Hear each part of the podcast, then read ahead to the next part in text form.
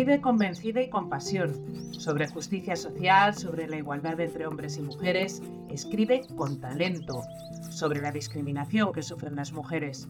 Pero lo más interesante es que no escribe sobre todo esto en el siglo XXI, sino que ella se animó a hacerlo hace casi 150 años, cuando una mujer tenía que luchar mucho para hacerlo, tanto que hasta ella misma tuvo que usar un nombre de varón.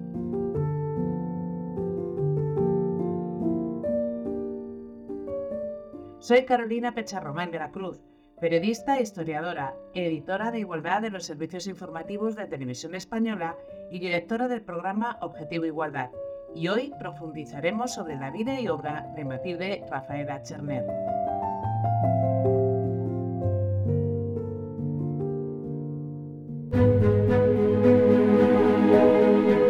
¿Qué sentirías si no pudieses firmar tu obra? Si ese libro ese poema o esa investigación que ha sido el fruto de tu esfuerzo, de tu talento, llevar a otro nombre. ¿Y cómo te sentirías si te vieras obligada a tomar esa decisión? Una que en algún momento de tu vida te hará preguntarte, ¿por qué firme con nombre de hombre?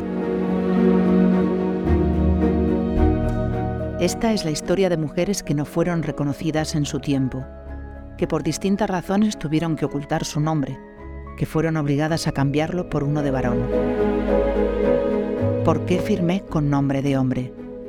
Un podcast de la Asociación Clásicas y Modernas, producido por Rombo Podcast.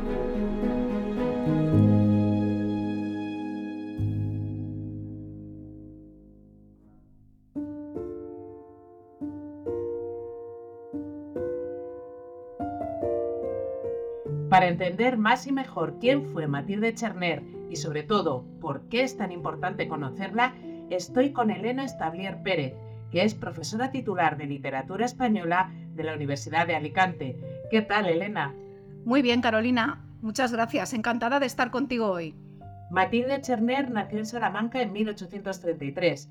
Publicó la novela María Magdalena en 1980, a los 47 años, poco antes de morir.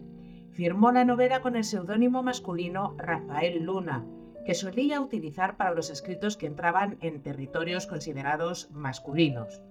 Es una novela que habla de un tema tabú, y más todavía para las mujeres, la prostitución.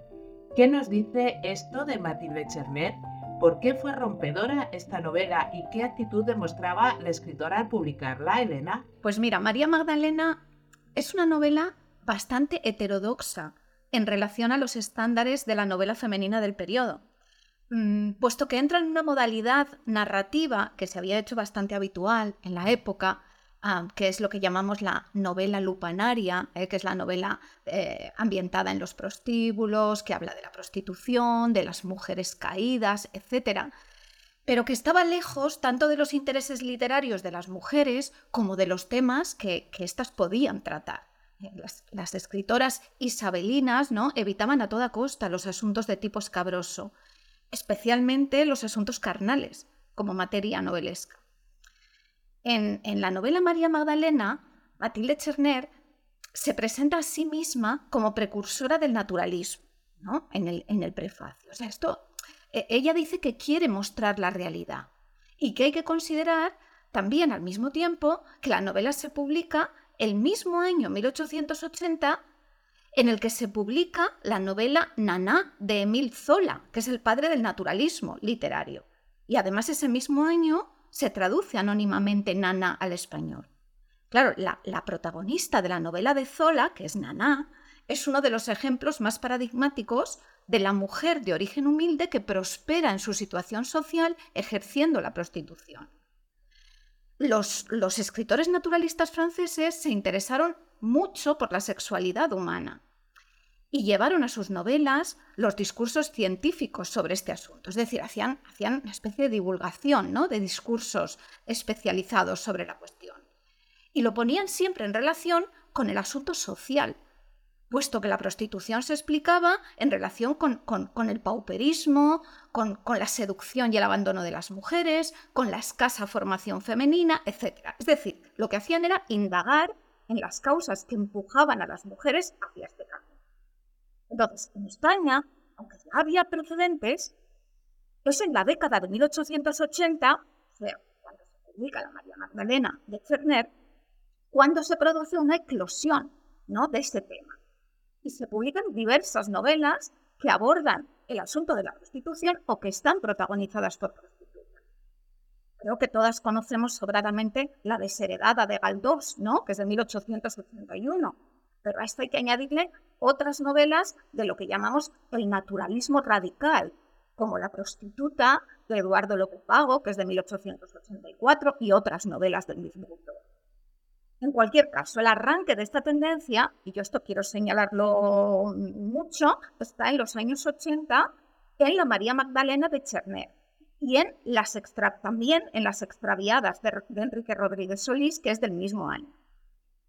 Esta novela de la que estamos hablando, María Magdalena de Cherner, incluye, presenta las memorias ficticias de una joven prostituta que posee altas cualidades morales e intelectuales, por lo que recibe el sobrenombre de Aspasia, ¿no? por su bahía intelectual. Aspasia es la gran maestra griega de retórica.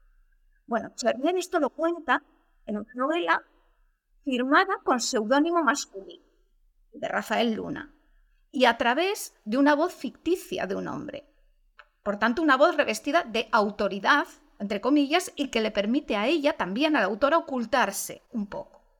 Se trata de un médico, un médico filantrópico, ¿no? que es el depositario de estas memorias íntimas, que lo que cuentan realmente es la caída de Magdalena por una violación, su redención y finalmente la muerte. ¿Cuál es el objetivo de esta novela? Pues denunciar de forma muy directa lo que en la época se denominaba la llaga social, es decir, el comercio legalizado del sexo en la España de finales del XIX, y lo interesante es que lo hace desde una doble perspectiva femenina. La del yo autorial, ¿no? De Cherner, por un lado, y la de la narradora, Aspasia, por otro, que es la que cuenta sus aventuras y desventuras, ¿no? En ese mundo prostibulario, en el mundo de la calle, etc. Pues yo creo que para entender bien esta novela, lo que hay que considerar es que en la España de los años 80, de 1880, había un debate, se daba un debate sobre la prostitución legalizada.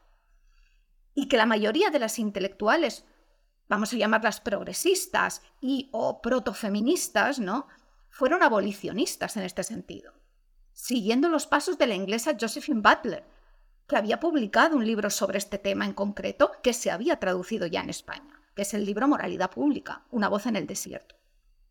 Por ejemplo, Concepción Arenal, en su revista La Voz de la Caridad, había defendido los mismos argumentos abolicionistas que Butler.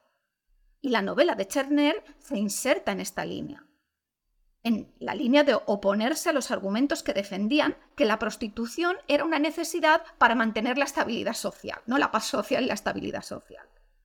Claro, el republicanismo español de la época, sobre todo el, republicanismo federal, y ahora supongo que hablaremos de esto en relación a Cherner, fue muy sensible a este tema, al de la prostitución y al de la libertad de las mujeres para decidir sobre su propio cuerpo, que fue llevado a la literatura, como he dicho, por los novelistas del naturalismo radical, entre otros. Así que yo creo que en definitiva, ¿no? A través de la denuncia de esta llaga social, Cherner lo que hace es arremeter contra la moral social contemporánea y sobre sus efectos sobre el bienestar y sobre la libertad de las mujeres. Esto es muy interesante. Cherner escribe esta novela y trabaja desde hace años en Madrid, pero eh, como dijimos al principio, había nacido en Salamanca y allí había empezado a publicar en prensa local sus escritos, ¿no?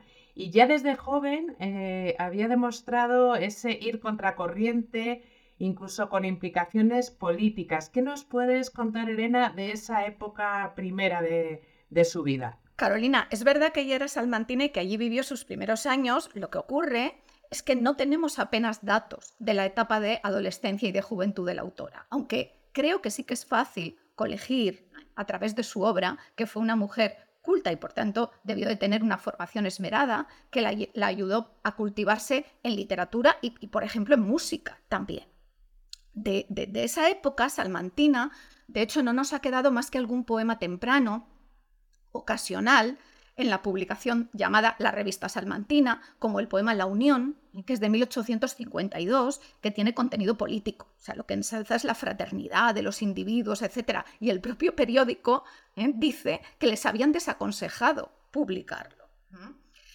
La mayoría de las publicaciones que de ella tenemos son, vamos a decir, tardías, es decir, de la década de los 70. ¿Eh? En su ciudad natal, en Salamanca, colaboró a principios de la década de los 70 en la revista El Federal Salmantino, pero ya lo hacía desde Madrid, a donde debió de trasladarse en, fechas cercanas al advenimiento de la Primera República. Claro, esto, esto era, era, habitual en su tiempo. Quienes deseaban progresar en el mundo de las letras se trasladaban a una gran ciudad, donde los recursos eran mayores, había más periódicos, etc. Bueno, respecto a las implicaciones políticas, ¿no? Que me, que me preguntabas, la ideología de Cherner era claramente progresista. Ella era una republicana federal. Fue considerada como periodista republicana, pues así aparece ¿eh? en diversos estudios sobre la prensa republicana del periodo. Así lo señala el propio Enrique Rodríguez Solís, que era el director del periódico La Ilustración Republicana Federal, ¿no? nada más y nada menos. Bueno, pues en el periódico salmantino al que me he referido, el Federal Salmantino, que ella publicó entre 1872 y 1873 diversos poemas de contenido político. Por ejemplo, el titulado A los federales salmantinos, ¿no? que se publica unos pocos meses, eh, a pocos meses de la abdicación de Amadeo de Saboya ¿no? y de la proclamación de la Primera República, y donde ella preconiza la caída de reyes y tronos, ¿no? Y preconiza el despertar del pueblo a la libertad con un tono muy grandilocuente, ¿no? O también publica ahí la serie que se titula Romancero Federal, también en ese mismo año, en 1872, o el poema titulado Al pueblo español, un año, un año posterior, de 1873, donde exhorta ¿no? a los españoles a luchar por por su libertad.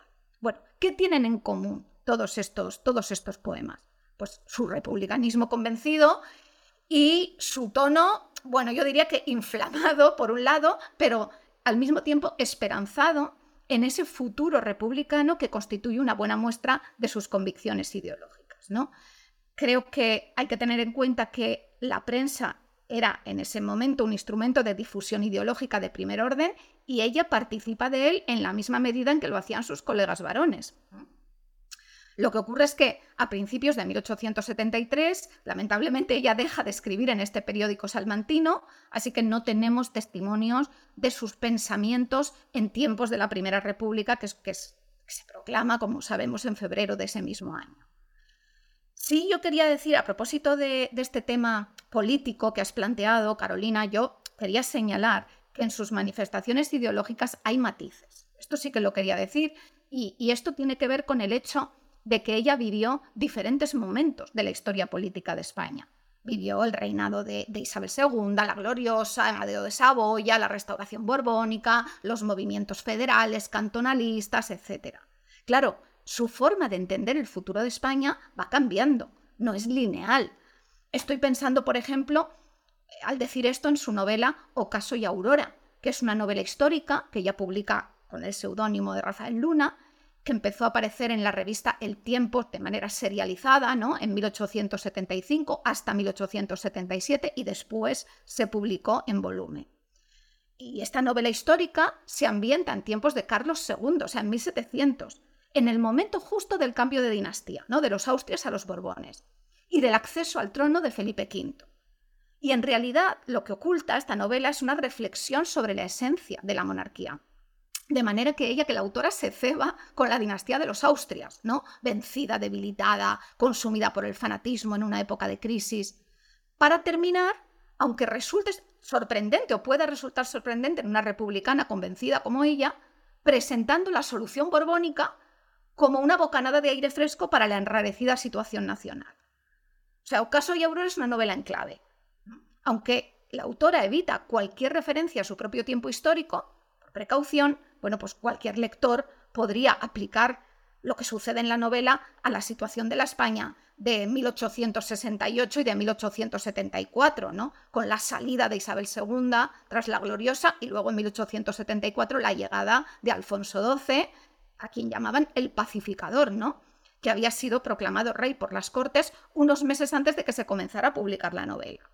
Entonces, en, en esta novela Cherner no cuestiona la sucesión monárquica, ni plantea la caída de reyes y tronos que hemos, de la que hemos hablado, de sus poemas, ¿no? De, del federal salmantino. Lo que hace es plantear una monarquía al servicio del pueblo. ¿Esto qué quiere decir? Que ella evidentemente es republicana, pero que no siempre plantea sus ideas con el mismo grado de radicalidad. O sea, no tienen el mismo tono los poemas que ella publica en el Federal Salmantino en 1872 y 1873, en los prolegómenos de la Primera República, que los que publica en tiempos de la Restauración. Hay que tener en cuenta además que esta novela de la que estamos hablando, Ocaso y Aurora, que es muy interesante, se publicó en una revista, como he señalado, El Tiempo, que era un periódico alfonsino, que había sido fundado por, por el conde de Toreno, por Queipo de Llano, quien contribuyó activamente desde sus páginas a la restauración borbónica. O sea, que Cherner se adapta ideológicamente al medio en el que publica y al entorno político, es muy camaleónica. Para ello lo importante era poder publicar, porque era una escritora profesional. Eso sí, ella es fiel a una forma progresista de entender el mundo, cerca de la filosofía cívica e igualitaria que se encuentra en las bases del republicanismo español. Sí, ahora me gustaría que me hablases de, otra publicación en la que escribe en estos años 70, La Ilustración de la Mujer. Eh, escribe, colabora habitualmente con una serie de artículos y ahí también demuestra su implicación en temas sociales, ¿no? Sí, sí, sí, sí. Como hemos dicho antes, ella desarrolla prácticamente toda su carrera profesional en Madrid y allí colabora con numerosas publicaciones periódicas y una de ellas es La Ilustración de la Mujer, como bien has dicho, que es una revista para mujeres que había sido fundada por Concepción Jimeno de Flaquer en, 1900, en, perdón, en 1873, ¿no? Y que se publicaba por, con, con, con periodicidad quincenal, ¿no? Y por suscripción. Bueno, y es una revista además que es muy interesante, porque por una parte era el órgano de una asociación de beneficencia, la Estrella de los Pobres se llamaba, ¿no? Esta asociación. Y por otra, porque estaba dirigida por una mujer, y no por una mujer cualquiera, sino por Sofía Tartilán, que era una escritora muy conocida en los círculos madrileños, de orientación krausista, ¿no? que tenía una tertulia y que estaba muy involucrada en la vida asociativa de la capital. Pues en la revista que dirigía Tartilán colaboraron muchos hombres conocidos de su tiempo, como Ramón de Campoamor, Antonio de Trueba, etc., y también mujeres. Era una revista de tipo misceláneo, ¿no? como, como era usual en el siglo XIX, donde se publicaban textos varios de carácter pedagógico, caritativo, social, eh, formativo, literario, en fin. Y ahí por ejemplo, se publicaron muchos artículos muy famosos sobre educación de Sofía Tartilán, que luego recogió en un libro muy conocido que es Páginas para la Educación Popular. Bueno, pues Cherner, que era amiga de Sofía Tartilán, colaboró en esta revista entre 1875 y 1876 con artículos que firmaba con su nombre real y también con su seudónimo. Y publicó allí diferentes textos. Publicó poemas, eh, algún relato literario, un estudio de música religiosa y también una serie de artículos centrados en la situación de las mujeres. Bueno, pues los temas sociales, por los que me, preguntabas, vamos a decir políticos sociales, ¿no? Son fundamentales en sus colaboraciones en esta revista. Mm, podríamos destacar, por ejemplo, el poema Guerra, Guerra, que es una composición que se abre con unos versos de Espronceda y que es un alegato, obviamente, contra las guerras, ¿no? en este caso contra la guerra civil, la guerra carlista esta, esta vertiente antibelicista de Cherner no, no, sorprende tampoco, porque eh, esta era una constante ideológica entre las mujeres progresistas de finales del siglo XIX y de, y de principios del XX. Tenemos también en esta misma revista el relato titulado La probidad, ¿no? La probidad, que es un relato social, donde la autora lo que hace es una reflexión sobre esa virtud que enuncia en el propio título, la, la honradez de los desfavorecidos, ¿no? de los menos favorecidos socialmente. En definitiva, que es una autora muy concienciada con los temas sociales. O sea, denuncia la injusticia con un espíritu muy crítico. Y esto lo vemos no solo en la Ilustración de la Mujer, es el periódico por el que me preguntabas, sino también en sus colaboraciones anteriores con el Federal Salmantino, a las que ya nos hemos referido, ¿no? donde aparecen poemas impactantes como Canción del Herrero, por ejemplo, o La Mendiga, que es muy interesante porque denuncia las injusticias sociales con clarísimos ecos esproncedianos, ¿no? O sea, resuenan de fondo los ecos del romanticismo social, del mendigo de Espronceda. ¿Y, el feminismo? ¿Se implicó Cherner en el incipiente feminismo de la época? ¿Cómo lo hizo? Bueno, la participación de Cherner en la revista de la que acabamos de hablar, La Ilustración de la Mujer, ya es una muestra eh, de, su, de, su, tendencia ¿no? Mm, claramente feminista, porque esta revista era un proyecto editorial distinto, ¿no? en el que se planteaban cuestiones fundamentales para las mujeres, como la educación, la mejora de la formación intelectual femenina, o sea, es una revista reformista en este sentido y por tanto también feminista en el sentido que este término adquiere en el último tercio del siglo XIX. De hecho, bueno, ya, he señalado anteriormente que Cherner publicó en esta revista una serie de artículos.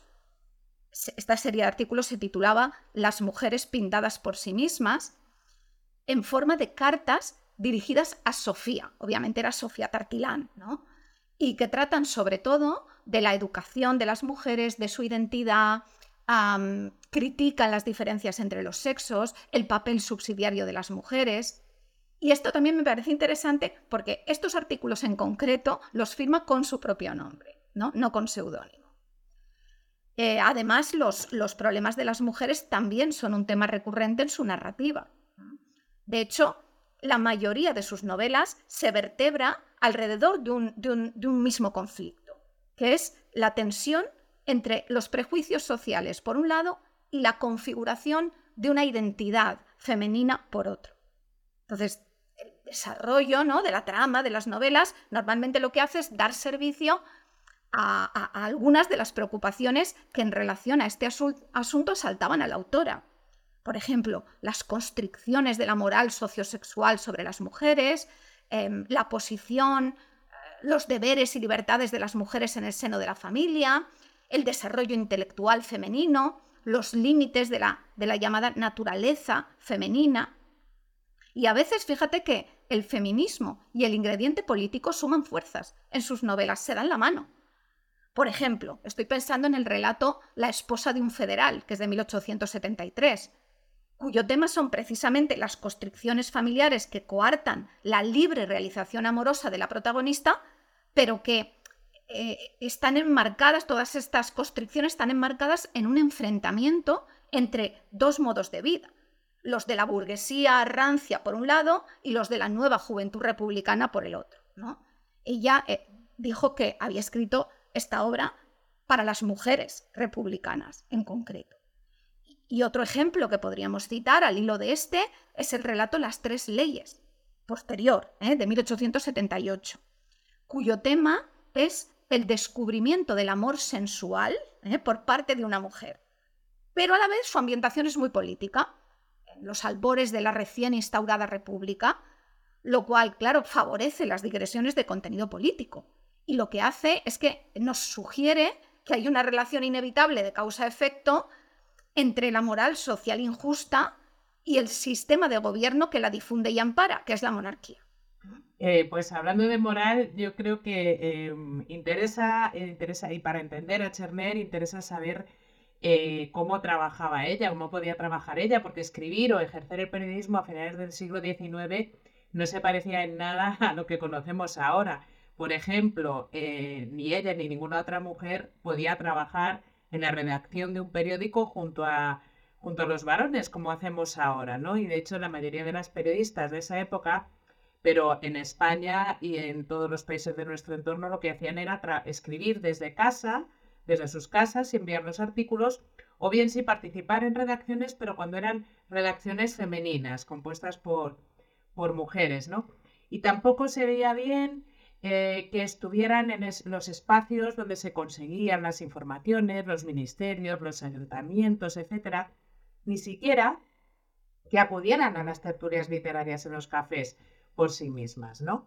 Eh, y puestas a escribir, bueno, pues se aceptaba más que, que, lo hicieran sobre los llamados, con todas las comillas, temas femeninos. La moda, cuentos morales, temas morales, religiosos, costumbres, etc. Eh, y, en cambio los periódicos de información general, las temáticas hasta hace poco llamadas duras, ¿no? Como la política o la economía, estaban más cerradas para ellas. Entonces, también en España, en estos otros países, cuando las periodistas entraban a escribir en estos periódicos, por ejemplo, mm, los periódicos que tú has citado, o sobre estos temas, se ponían el seudónimo masculino o firmaban con iniciales, etcétera, ¿no? Y como he estado contando, en sus eh, artículos periodísticos, Cherner traspasó estos espacios, ¿no? Pero también abarcó otros géneros. ¿Qué nos podrías decir de esas otras facetas de, su actividad? Pues tienes toda la razón, Carolina. Em, eh, eh, Matilde Cherner traspasó esos espacios, llegó a lo público, pero desde lo privado, porque como bien has explicado, pues no, no, era posible para las mujeres todavía en, eh, a finales del siglo XIX formar parte de la redacción de un, periódico em, generalista. ¿no? Mm, para esto habría que esperar a, principios del XX. ¿no? Em, ella tuvo una vida dedicada a la escritura y en concreto al periodismo, en su sentido más laxo, ¿eh? más decimonónico. Cherner escribió de todo, poesía, narrativa, teatro, ensayo, crítica literaria. Y lo interesante es que casi todo ello aparece en la prensa de su tiempo, prensa de todo tipo. No prensa exclusiva para mujeres, donde también participaba, sino prensa nacional, local, política, cultural, erudita, popular, frívola, etc. De hecho, aparte de los títulos que ya que ya hemos señalado, porque hemos estado hablando de algunos, también publicó en La Mañana, La Época, La Moda Elegante Ilustrada, El Comercio, Revista de España, Revista Contemporánea, El Periódico para Todos, en fin, y un largo etcétera. Fue una profesional de la escritura. Y esta actividad ella la asumió no solo como una pasión visceral, sino como un medio de vida. Y por esta razón creo que no dudó en rentabilizar su prolífica inspiración literaria insertando sus ensayos y sus cuentos de forma casi simultánea en publicaciones diversas. De hecho, algunos cuentos los publicaba eh, en, cuatro revistas distintas, el mismo cuento como El Miserere de Doyahue, que es una de sus narraciones más conocidas. Em, yo creo que podemos contabilizar, con lo que conocemos de ella eh, hasta ahora, más de una docena de narraciones de extensión diversa que publica en, a lo largo de siete años entre 1873 y 1880, que son pues cuentecillos, leyendas, narraciones breves o novelas. Seis de ellas son novelas, de las cuales la mayoría aparece en la prensa, en formato serializado, en formato de folletín, a lo largo de varios meses o incluso años. La última, María Magdalena, de la que ya hemos hablado ¿no? al principio de la entrevista, que es de 1880, es la única que se publica directamente en volumen.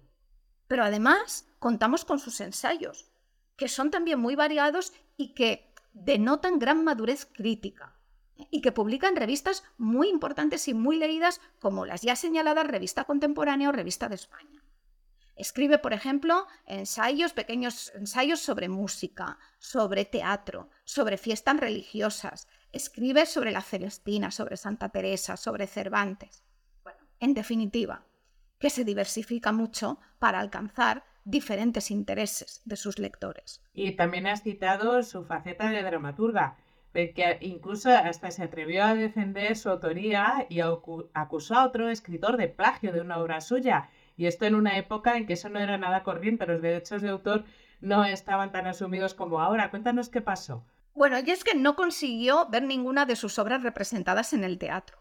De hecho, dos de sus dramas históricos, que son Don Juan de Austria y La Cava, habían sido censurados. Posiblemente, no, sabemos muy bien por qué, pero posiblemente por razones ideológicas.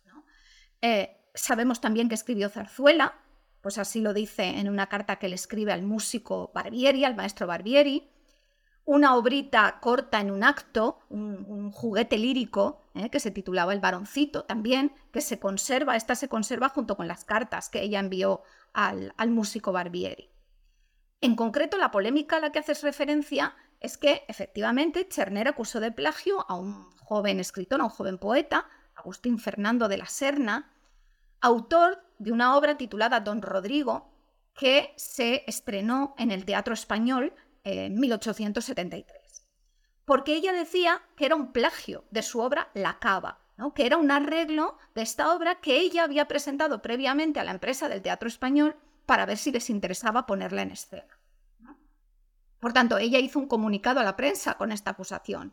Y esto provocó que ambos entablaron una polémica muy animada en los periódicos de Madrid acerca de la, paternidad o maternidad ¿no? de esta obra. Pero finalmente parece que quedó demostrado que de la Serna había escrito la suya sin conocer la de Cherner. Que tampoco nos puede sorprender, porque el tema de Florinda, ¿no? de la Cava y de Don Rodrigo, pues es uno de los más rentables, ha sido uno de los más rentables en la historia de nuestra literatura nacional a través de los siglos. Y, como decías, eh, además, Matilde Cherner eh, fue una de las pocas que en su época consiguió vivir y mantenerse de lo que escribía, o sea, eh, ser periodista, escritora profesional, algo para una mujer que, que, era bastante meritorio en la época. Estaba muy implicada en el ambiente literario y periodístico de, de su momento. ¿Crees que responde a la imagen que podemos tener de esa escritora decimonónica o que ella, eh, Matilde Echerne, fue más libre y transgresora que este estereotipo que podemos tener? Pues mira, sobre lo primero que has planteado, es cierto que ella estuvo muy implicada en el ambiente literario y que fue una escritora conocida en su tiempo. Eh, pruebas de ello tenemos, por ejemplo, en los elogios que recibió de personajes muy reputados, como el propio mesonero Romanos, ¿no? que en su, en su obra Memorias de un setentón alaba mucho la feliz imaginación ¿no? de Cherner, su estilo fácil y elegante, dice él, y sobre todo algo que es muy gracioso, ¿no? Algo de lo que dice que mesoneros romanos que carecen las escritoras de su tiempo, que es la erudición y la afición a la crítica literaria, ¿no? Que tenía, que tenía Cherner. Bueno, sea como fuere, Mesonero la destaca entre otras escritoras muy conocidas a las que cita explícitamente, como Concepción Arenal, Rosario de Acuña, la propia Sofía Tartilán, la baronesa de Wilson, Pilar Sinués, Joaquina García Balmaseda, ¿no? Entre todas ellas destaca a, a Matilde Cherner. Eh, otro ejemplo que tenemos de, esta, de que ella estaba involucrada ¿no? en los círculos literarios de su tiempo es que la novela o histórica Ocaso y Aurora, de la que ya hemos hablado antes, ella se la dedicó a Harzenbusch, a quien había conocido por medio de Sofía Tartelán. Y bueno, cuando ella murió, el periódico La Época, por ejemplo, en el que había colaborado, le escribió una necrológica muy sentida, ¿no? muy cariñosa, donde se referían muy elogiosamente a la novela María Magdalena y reclamaban para Cherner un lugar entre los buenos escritores. Y en esa necrológica señalaban concretamente que Cherner era pobre y mujer. O sea, señalaban estos dos atributos y ponían en el foco los esfuerzos que ella había tenido que realizar para cultivar las letras, como algo muy meritorio. Bueno, y alguna otra necrológica, como la de la correspondencia de España, por ejemplo, indicaba que a su entierro asistió un gran número de escritores, ¿no? Lo dice explícitamente. Esto respecto a lo primero que has señalado. En ese marco, ella es claramente más transgresora que otras escritoras de su tiempo. Es evidente que sí. Por un lado, por la valentía, creo, con la que se atrevió a mostrar su ideología política en su, escritura. ¿no? Hay que tener en cuenta que la política no era un campo legitimado para las mujeres en el XIX. Ningún campo que tuviera que ver con lo público lo era. O sea, el rol institucionalizado de las mujeres era el doméstico no era el de asomarse a la esfera pública constantemente a través de la prensa para hacer reflexiones cargadas de ideología, y menos si era ideología republicana, ¿no? Además, como hemos señalado, son escasas las mujeres de su tiempo que tuvieron la oportunidad de participar en la prensa generalista. O sea que a este ejercicio de transgresión, de participar en la prensa generalista de su tiempo, hay que añadirle la ideología desde la cual realizaba su labor. O sea, ya de entrada una doble transgresión. Mujer periodista y además liberal ideológicamente, ¿no? Bueno, esta misma polémica de la que hemos hablado hace un momento sobre la obra teatral La Cava muestra que esta mujer, Cherner, distaba mucho del prototipo de, de femina conformista y silenciosa, ¿no? que regía en su tiempo. Ella tenía voz y reclamaba sus derechos pues, como escritora, como mujer, etc. Y evidentemente, por otro lado, más allá del tema político, se atrevió a tratar unos temas sociales que no estaban en la nómina de los temas que se entendían como adecuados en su tiempo para las mujeres. ¿no? María Magdalena es el mejor ejemplo, puesto que en ella se atreve a criticar la moral sexual y la higiene social a través de un personaje que es una prostituta ilustrada, ¿no? que escribe sus propias memorias íntimas. Esto se sale de todos los cánones.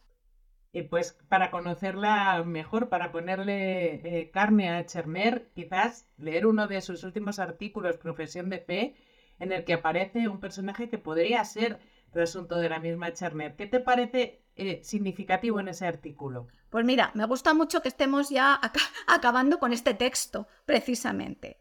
Bueno, en realidad Profesión de Fe había aparecido ya antes, en 1878, en el periódico La Mañana, pero con otro título, con el título de No caben dos cabezas en un sombrero. Lo que ocurre es que vuelve a publicarse en la época, en el periódico La Época, en su hoja literaria, en agosto de 1880. Fíjate que en este cuentecillo aparecen solamente dos personajes femeninos, dos mujeres. Una de ellas es una mujer casada, que es una brillante escritora, es una mujer ilustrada que tiene éxito en su profesión. Su marido, que es un brillante político también y orador, tiene celos del éxito de su mujer. O sea, no puede soportar que ella llame la atención en la esfera pública por una actividad que es intelectual y a la que se supone que son ajenas las mujeres. Claro, a ella este sentimiento, esta actitud de su marido de desprecio hacia su profesión literaria le producen una gran inquietud, notable malestar.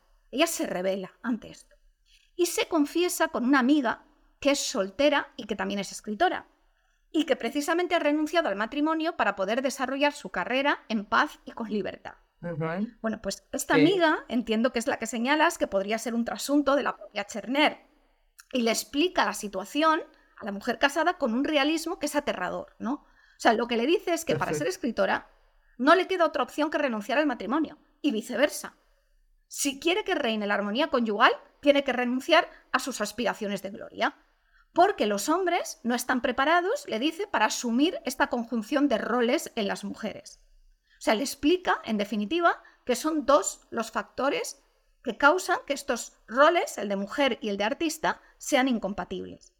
Uno de ellos es las leyes sociales y el otro es las leyes naturales, que han dotado a las mujeres con sus capacidades reproductivas.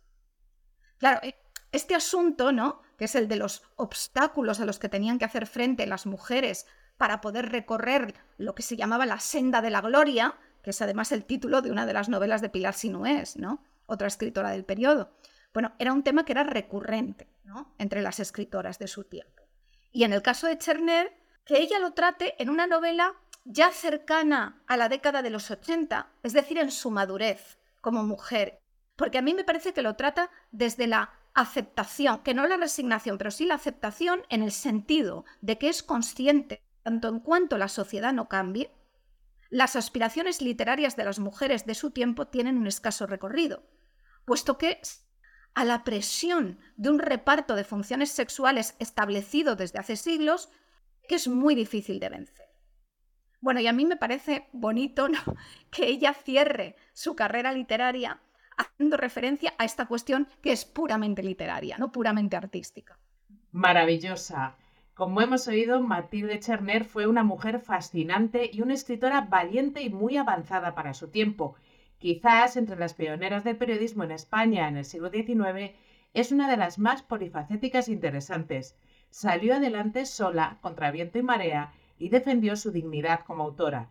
Ella falleció repentinamente de un infarto cerebral. ¿Quién sabe a qué hubiera llegado de no morir tan pronto? Agradecemos a Elena Estadier Pérez, profesora titular de Literatura Española de la Universidad de Alicante, por brindarnos las claves para entender más y mejor la vida, la obra y la aportación de Matilde Cherner. Rescatarla del olvido es un trabajo de justicia y fundamental para entender nuestro pasado y a las mujeres que trabajaron para que hoy seamos como somos. Elena, un placer haberte escuchado. Igualmente, Carolina, ha sido un gran placer estar contigo hoy hablando de esta pionera, Matilde Cherner, que desde luego merece bastante más atención de la que ha recibido hasta el momento. Completamente de acuerdo.